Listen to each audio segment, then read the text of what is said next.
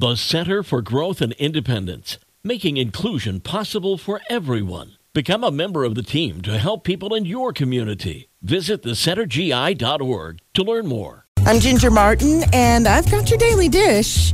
You know, you can flip through your cable channels on any given weekend, and no doubt you're going to come across one of the Twilight movies, and inevitably, I end up watching it no matter where it is in the movie. And if you have been a big fan of Twilight ever since the books came out, you're going to be thrilled to know that this is now being turned into a TV series. Author of the books, Stephenie Meyer, is expected to be involved in the project, although no network or streaming service has been attached to the project just yet.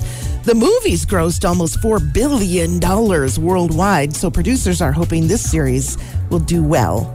Everybody Loves Raymond star Ray Romano just revealed in a podcast that he may have just avoided a deadly heart attack by having a stent put in. He said doctors found a 90% blockage in one of his arteries and highly recommended the surgery immediately.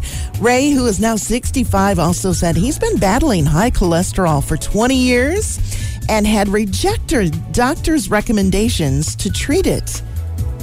He now has decided, yeah, you know what? I am going to take that high cholesterol medication. And he also changed his diet dramatically since he also is pre diabetic. You may remember actress Bridget Fonda from such movies as Single White Female and Jackie Brown. Well, she's the daughter of Peter Fonda, the niece of Jane Fonda, and Henry Fonda is her grandfather. So she comes from one of Hollywood's most famous families. Well, she left Hollywood 20 years ago, but recently was spotted at the LA International Airport.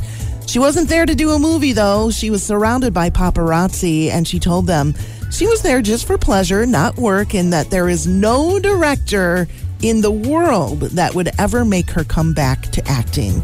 She loves being a normal civilian. She has a nice life with her husband, Danny Elfman, and their 18 year old son, Oliver. And there's your daily dish. It's from 98.3 The Coast.